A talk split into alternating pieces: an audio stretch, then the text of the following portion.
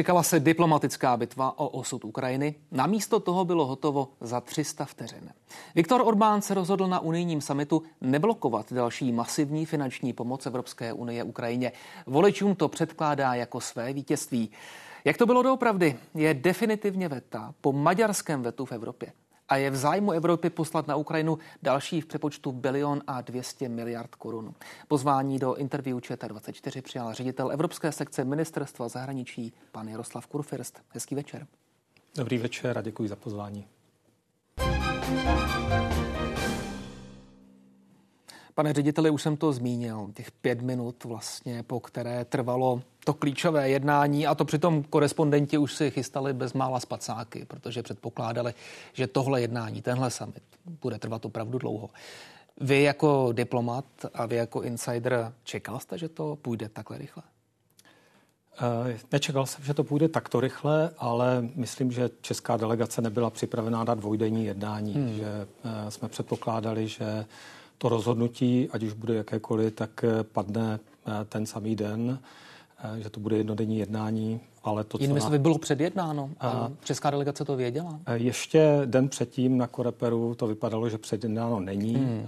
Eh, slyšeli jsme různá optimistická nebo mírně optimas, op, opatrně optimistická vyjádření různých lídrů, ale to mohlo být samozřejmě, nebo spíš to bylo jako zapříčino tím s tou snahou vytvořit proto nějakou příznivou atmosféru pro to jednání. A to rychlé rozhodnutí bylo překvapením a my jsme za takové milé překvapení velmi rádi. Z toho, co říkáte, jako by se zdálo, že to byla detektivka až do konce a že se ta poenta odehrála v hlavě toho hlavního hrdiny, kterého máme tady za zády, skutečně až během toho posledního dne. Je to možné? Ano, pravděpodobně to tak bylo, ale pravděpodobně to tak i mělo být, protože vlastně i eh, v tom prosinci vlastně to předjednávání na diplomatické úrovni eh, probíhalo velmi intenzivně, ale bylo zřejmé i z pozic maďarské diplomacie, že ehm, vlastně to rozhodnutí bude čekat až na předsedu maďarské vlády, který si to právo chce nechat sám za sebou, že teda hmm. tu pozici vyjeví a, a dojedná. Promiňte, když, když jste to zmínil, ona eh, se objevují tvrzení, že zejména v poslední době Viktor Orbán už skutečně rozhoduje sám o těchto zásadních záležitostech, takže ani ti lidé z jeho okolí na něj nemají zásadní vliv. Máte taky ten, ten dojem? Tak eh, neumím to úplně posoudit, ale um, jako předseda vlády, který nese tu klíčovou politickou zodpovědnost, tak eh, samozřejmě um, má tu roli a ten maďarský systém je relativně centralizovaný a možná stále více centralizovaný. Ten hmm. dojem to jednoznačně takhle budí. No a teď se pojďme podívat na to, proč se Viktor Orbán nakonec rozhodl tak, jak se rozhodla. Proč se rozhodla velmi rychle. rychle. Pojďme nejdříve možná za těmi, za těmi lákadly, za tím, co on prezentuje jako své diplomatické vítězství, tedy především to, že ta obří suma, která zamíří na Ukrajinu v průběhu příštích let, jak už jsem říkal, 1 bilion a 200 miliard korun zhruba, že to bude možná cílem přeskumu, respektive, že členské státy mohou uložit Evropské komisi, aby přeskoumala užívání těchto peněz. Ono se počítalo s něčím jiným? Tak na stole ležel návrh, že by každý rok vlastně se podstupovala stejná procedura, to znamená, že by eh, probíhala debata, která předpokládá jednomyslné odsouhlasení. Na Rozumím, to byl ten maďarský to návrh, ba požadavek od začátku. To, Já spíš mířím k tomu, jestli to, co je výsledkem a to, co Viktor Orbán prezentuje jako své vítězství, jestli to není úplně přirozený mechanismus, který no. prostě logicky vyplývá z věce. Ano, to je logický mechanismus, který nám vlastně eh, se velmi líbí. Myslím si, že Evropská unie, eh, Evropská unie musí každý rok eh, vyhodnocovat, jak ten fond vlastně je čerpán, musí zajišťovat jeho transparentnost, používání těch prostředků a taky potřeb, protože když se podíváme eh, na strukturu toho fondu, a hmm. teď mluvím o účelové struktuře toho fondu, tak ona to není jenom makrofinanční pomoc na vlastně fungování ukrajinského státu, ukrajinských institucí, ale jsou tam hm, ještě další pilíře. Například eh, je tam pilíř eh, na podporu investic. Eh, to je vlastně snaha zajistit některé zahraniční investice na rekonstrukci Ukrajiny, tak, aby tam vůbec ty hmm. investice šly. A potom je tam pilíř technické pomoci. A ta technická pomoc souvisí s celým tím procesem rozšiřování a přibližování se Ukrajiny k standardům Evropské unie. To si vyžaduje určité náklady a to je důležitý pilíř také. Takže Teď třeba v době, kdy probíhá ta ruská agrese, ta, ta zbytečná válka, tak je zřejmé, že ta největší potřeba bude ta makrofinanční pomoc. To znamená hmm. prostředky, z čeho Ukrajina zaplatí vojáky, fungování nemocnic, škol a podobně.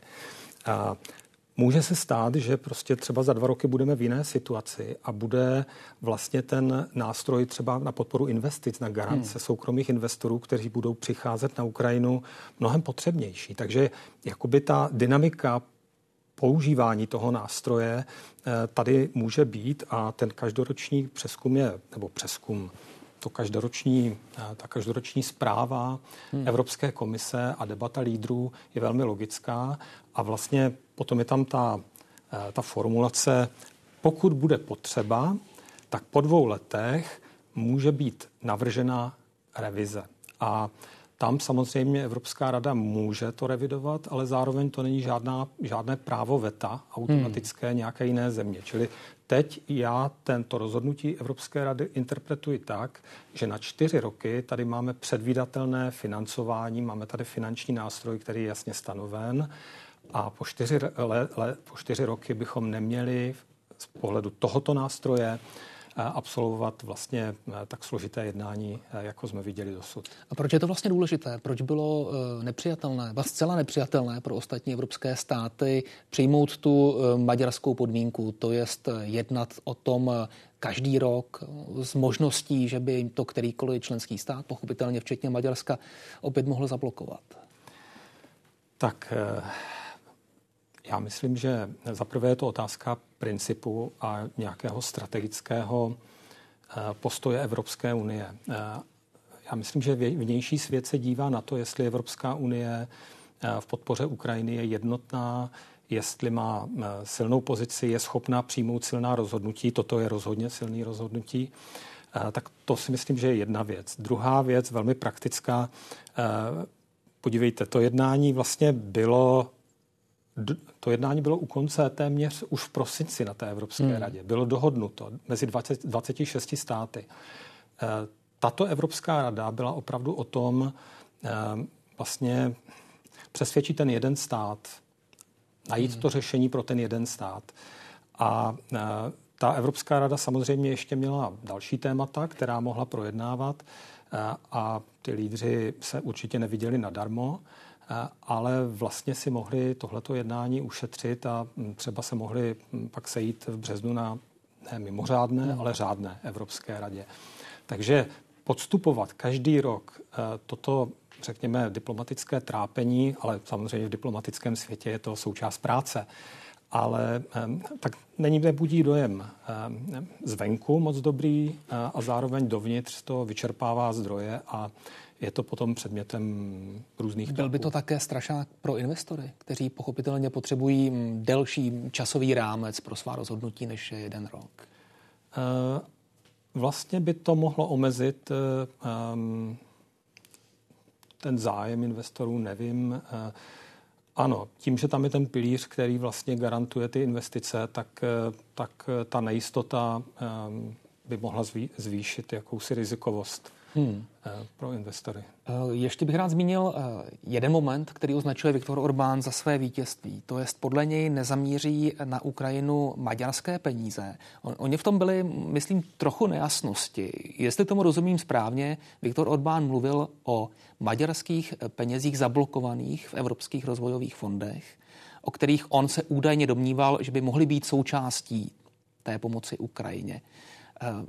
Hrozilo tohle vůbec? Já myslím, že ne.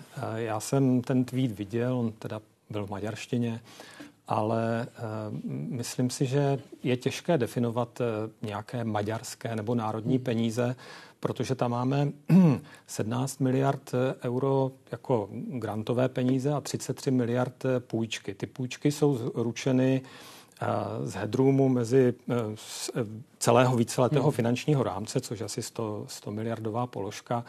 A jak chcete v tom nějak identifikovat národní peníze, maďarsk, maďarské nebo jiné? To je opravdu velmi složité a e, nevím, jak interpretovat tenhle ten tweet a tohleto hmm. vyjádření. Spíš bych to viděl, že to je nějaký tedy vzkaz k domácímu publiku, nějaká snaha to ještě dále ukázat jako vítězství. Já myslím, že eh, tím možná hlavním, co Viktor Orbán jako politicky získal, je, že se ta Evropská rada sešla. Hmm. Jo, že vůbec přiměl tedy zbytek Evropy, aby, aby jednal vlastně jenom o něm a jeho postoji. Přesně tak, jako nějaký vnější politi- pozorovatel politických procesů nebo toho unijního dění, tak, tak myslím, že eh, to, že mm, znova tam byl nějaký mediální prostor a tak dále, že to je ten velký politický benefit, o který možná usiloval, protože když se podíváme do toho, do těch závěrů Evropské rady, tak já tam nevidím eh, nic, co by, eh, co by vlastně vybočovalo z té, z té schody těch 26 států. A není tam ani to, o čem se možná uvažovalo velmi často, to je, že Maďarsko opět získá nějakou část těch, jak už jsem říkal, zablokovaných evropských fondů, které jsou zablokované kvůli pochybnostem Evropy o ohledně kvality maďarského právního státu. No to se nestalo tentokrát. Já to tam nevidím. Jo, v, těch evropských, v těch závěrech Evropské rady eh, tam Takže zdá se, že ty plody Orbánova vítězství, o kterém on sám mluví, nejsou tak úplně šťavnaté. Tak pojďme možná k tomu, co ho tlačilo, respektive čím ho zbytek Evropy tlačil. Protože eh, list Financial Times utiskl hojně citovaný článek o tom, že v zásadě Evropě došla trpělivost a hodlá proti Maďarsku použít opravdu eh, těžký nátlakový kalibr. V podstatě útok na maďarskou ekonomiku, na maďarskou měnu, maďarské dluhopisy. Eh, co si o tom myslíte? Má tohle nějaký reálný základ? Ehm, já jsem ten článek četl samozřejmě hned ráno, když vyšel, a, ale musím říct, že ehm, ehm, to, ten obsah toho článku, který se opíral údajně o nějaký, nějaké návrhy, tak eh, žádným dokumentem Evropské unie oficiálně členským státům nedošly. Nic takového eh, jsme neviděli, že bylo na hmm. stole. Hmm a můžeme už jenom spekulovat, eh, jestli nějaký takový dokument prostě z pera. A to možná ještě subtilnější hra, eh, snaha podstrčit novinářům něco, co by mohlo potažmo na Maďarsku zapůsobit můžeme o tom spekulovat, ale opravdu to je, to je jenom čirá spekulace. Hmm. Jaká byla, byla role české diplomacie? Už se ví, že vlastně těsně před tím finálním rozhodnutím se Viktor Orbán slyšel s pěticí evropských lídrů. Byl tam předseda Evropské rady, předsedkyně Evropské komise, německý kancléř, francouzský prezident, italská premiérka. Ehm, sehrála česká diplomacie nějakou specifickou úlohu? Tak otázka je, co je to specifická úloha. My, eh, naše pozice k celému tomu více, víc, té revizi víceletého finančního rámce a zejména k tomu nástroji pro Ukrajinu, tak byla naprosto jako jednoznačná od začátku a Eh, vlastně ta jednání probíhala na diplomatické úrovni v řadě hmm. formací hmm. rady, zejména teda v Koreperu eh, a potom eh, hmm. v finále na úrovni lídrů. Říkám si, jestli je součástí našich, řekněme, povinností v úvozovkách v Evropě hm, nějak zvlášť komunikovat, zvláštním způsobem komunikovat s Maďarskem z titulu toho, že sdílíme tu středoevropskou identitu, sdílíme členství ve V4 a podobně. Tak um, Myslím si, že tahle ta hra, eh, která teď probíhala, tak byla eh, možná trochu jiné váhové kategorie už, ale hmm. zároveň Zároveň si myslím, že jsme nepodceňovali to, abychom dali Maďarsku jasně najevo, kde jsou naše pozice a dělal to pan premiér a dělali to příslušní ministři a, a, a diplomaté eh, na těch úrovních, tam, kde se ten nástroj projednával. Takže Maďarsko velmi dobře ví, jaké jsou české pozice a jak velmi to vidíme jako strategicky významné. Ostatně, eh, když jsme byli, když jsme předsedali radě, tak tím naprosto klíčovým zásadním tématem českého předsednictví byla jednota Evropské unie.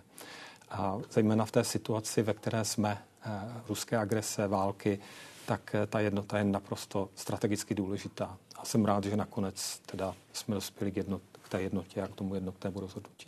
Možná i díky Polsku. Tam jsme zažili v minulých měsících změnu vlády a také změnu eh, postoje vůči Maďarsku. Dříve se Maďarsko mohlo na té evropské úrovni spolehnout na spojenectví s Varšavou, ale i podle těch velmi ostrých dnešních slov Donalda Tuska, který mluví o tom, že Evropa není unavená z války na Ukrajině, ale je unavená z Viktora Orbána, tak tam už je asi všechno jinak, je to tak. Tak my jsme slyšeli nového polského premiéra velmi silně argumentovat po schůzce s prezidentem Zelenským, když byl na Ukrajině, což byla jeho první zahraniční cesta. A stejně tak jsme slyšeli dneska ráno na tom takzvaném doorstepu, tedy v tom tiskovém vyjádření před Evropskou radou, velmi silná prohlášení, která mm, jakoby z toho strategické strategické pozice jako velmi souzní s tou 26 eh, ostatních států, takže eh, tady vidíme tu jednoznačnost polskou a vidíme ty velké rozdíly s tím Maďarskem a eh, vidíme tady taky velkou osamocenost toho Maďarska hmm. v rámci Evropské no, unie. No, ono se zdálo, že by Polsko v té roli spojence Maďarska mohla vystřídat nová slovenská vláda. Ale děje se to na té evropské úrovni. Tam se zdá, že vyjádření Roberta Fica eh, proti Ukrajině a také na podporu Viktora Orbána eh, jsou silná v retorické rovině, ale v té eh, reálné rovině při hlasování v Evropské radě a podobně to tak není. Tak Slovensko nezablokovalo tento nástroj a podpořilo ten konsenzus 26 a to už na té prosincové Evropské radě. Takže eh, tam my jenom doufáme, že no, opravdu slovenská vláda, eh, se kterou vedeme aktivní dialog, tak, eh, tak že vnímá ten strategický imperativ, aby Ukrajina tu válku neprohrála, naopak, aby prostě ji ubránila svá území a Rusko se neposouvalo dále směrem na západ, protože v, ruka, v hlavách ruských patriotů přesně tenhle ten scénář. eh, je přítomen. Hmm, říkám si, jestli to, co jsme dnes viděli v Bruselu, jestli to je nový modus operandi Evropy, jestli je mm, konec eh, těm maďarským blokacím různých evropských rozhodnutí ohledně Ukrajiny, jestli prostě Evropa našla na tenhle maďarský postoj nějaký recept, nebo jestli to tak není, protože když se jednalo o přístupových rozhovorech Ukrajiny s Evropou, no tak eh, lidé z okolí Viktora Orbána avizovali, že bude snad ještě 70 příležitostí, kdy použít maďarské veto a zablokovat hmm. tento proces. Tak je teď s tímhle konec? Tak eh, myslím si, že ještě eh, jsou další rozhodnutí, která jsou před náma, takže já teď eh, nechci něco predikovat a ani se strašit, ale ani být nějakým přílišným optimistou. My tady máme stálý proces jakýsi přemýšlení o sankčních opatřeních Evropské unie. Připravuje se 13. balíček sankcí, o kterém jde řeč. Máme tady debatu o evropském mírovém nástroji ehm, který by měl zase vytvořit eh, nějakou možnost podporovat eh, eh, Ukrajinu z hlediska vojenského, z hlediska zbraní a tak dál. Těch rozhodnutí prostě bude na stole hmm. mnoho. Já doufám, že ta nejsložitější máme za sebou, ale uvidíme. Hmm, ono se dokonce začalo uh, otevřeně mluvit o tom nejtvrdším instrumentu, který má případně Evropa uh, ve svém, ve svém řekněme, instrumentáriu, to je odejmutí hlasovacích práv jednotlivé členské zemi. Bylo by velmi nešťastné, kdyby Evropa dost pospěla až k tomuto bodu. Já myslím, že to je opravdu nějaký naprosto nejzašít nástroj. Hmm. Je to taková trochu jako atomová zbraň, nebo nevím, k čemu to přirovnat. Hmm. Jo. Ten Financial Times, když tam byl ten, ten hmm. návrh, o kterém jsme se bavili, tak, tak to přirovnal k nějaké bazuce, že už to není pistol, ale bazuka, tam bylo to slova napsáno. Tak tohle opravdu je, je, je něco, co, eh, co je velmi tvrdé. A poškodilo by to Evropu? A... Rozvrátilo by. Ono to také vyžaduje jednohlasnost. Eh, bylo by ji vůbec možné dosáhnout? Jsou prostě státy, které ze, řekněme ze zásady by pro něco takového nehlasovali? Ano, myslím si, že je řada skeptik, eh, států, které k takhle tvrdému opatření by byly skeptické a myslím si, že, že by to bylo velice složité dosáhnout takovouhle jednomyslnost. Hmm. Eh, I v českých médiích se objevily komentáře, že to, co nyní dělá Evropa, že to je ponížení Viktora Orbána a že to je zásadně špatně. Tímto způsobem tlačit na jeden ze členských států eh, Evropské unie. Eh, je to zásadně špatně, anebo z hlediska české diplomacie, z hlediska českých národních zájmů, prostě ten kurz, který zastává maďarská vláda, je v rozporu s tím, co je zásadní pro Českou republiku? Tak Vemte si, že um, ti evropští lídry se skutečně sjeli do Bruselu, aby dál diskutovali s Viktorem Orbánem. Uh, mně tohle nepřijde jako nějaké utlačování jednoho státu. Mně to přijde jako opravdu snaha najít, snaha najít ten konsenzus, jako snaha víc stříc, jako snaha věnovat se tomu státu, který mm, to vidí jinak.